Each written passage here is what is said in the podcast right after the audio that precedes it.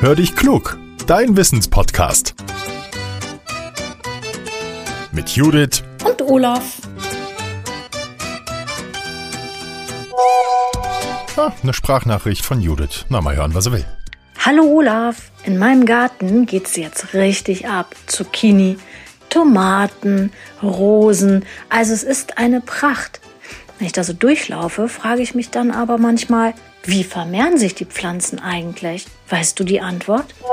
Hallo Judith, du, ja, damit kenne ich mich aus, weil im Frühjahr ärgere ich mich immer über die Pollen, die die Fensterbänke und Gartenmöbel verschmutzen und das Auto und da muss ich wieder putzen.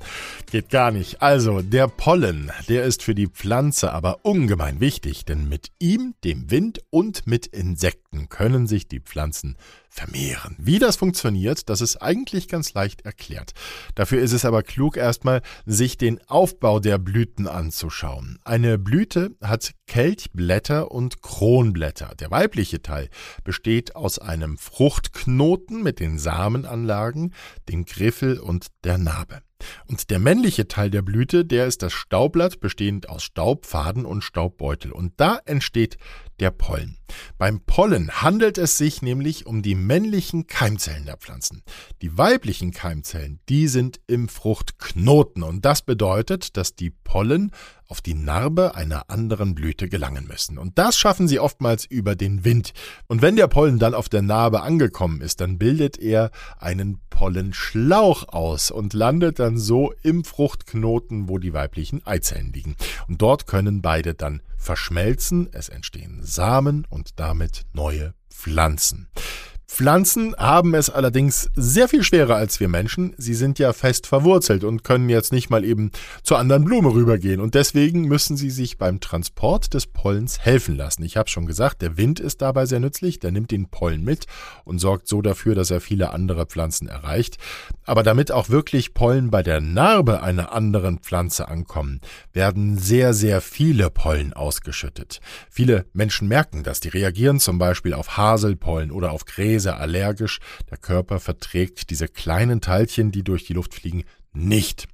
Außerdem sorgen Insekten wie Bienen dafür, dass der Pollen weitergetragen wird. Die bunten Farben der Blüten, die locken die Bienen an und auch der Duft spielt eine große Rolle. Und die Pflanzen haben Nektar, den die Insekten gut gebrauchen können, der dient ihnen nämlich als Nahrung. So, und wenn sie jetzt deswegen angeflogen kommen, in die Blüten kriechen und den Nektar sammeln, dann nehmen Sie auch Pollen mit.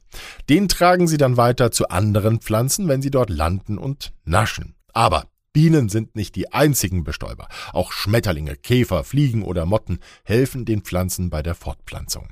Es gibt Blüten, die locken ganz viele verschiedene Insekten an, andere haben sich auf bestimmte Arten spezialisiert. Was aber ist jetzt, wenn es mit der Bestäubung über den Wind oder die Insekten nicht klappt? Experten sagen, dann haben Pflanzen einen Trick. Die können sich nämlich auch selbst bestäuben. Dann wandert der eigene Pollen auf die Narbe, bildet einen Pollenschlauch aus und verbindet sich mit einer Eizelle. Bei diesem Weg allerdings werden die Gene, also die Bausteine verschiedener Pflanzen, nicht gemischt. Aber es ist für die Pflanze immer noch besser, als überhaupt keine Nachkommen zu haben. Und Pflanzen haben noch eine Möglichkeit, um sich zu vermehren. Die können nämlich auch Ableger ausbilden und die bilden Wurzeln aus. Kommen die in die Erde, können neue Pflanzen entstehen, die sich dann auch selbst versorgen. Bei Erdbeeren kann man das zum Beispiel ganz gut beobachten. Die neuen Pflanzen sehen dann exakt aus wie die Mutterpflanze. Das bedeutet aber auch, dass sie sich nicht weiter an die Umwelt anpassen können. Das klappt besser, wenn sich die Gene von verschiedenen Pflanzen vermischen. So, ihr Lieben, die Frage ist beantwortet. Geht mal in den Garten und schaut euch eure Blüten an. Vielleicht hört ihr dabei diese Podcast-Folge nochmal, damit ihr versteht, was wo ist. Vielleicht schaut ihr auch mal bei den Erdbeeren, ob ihr die Ableger findet.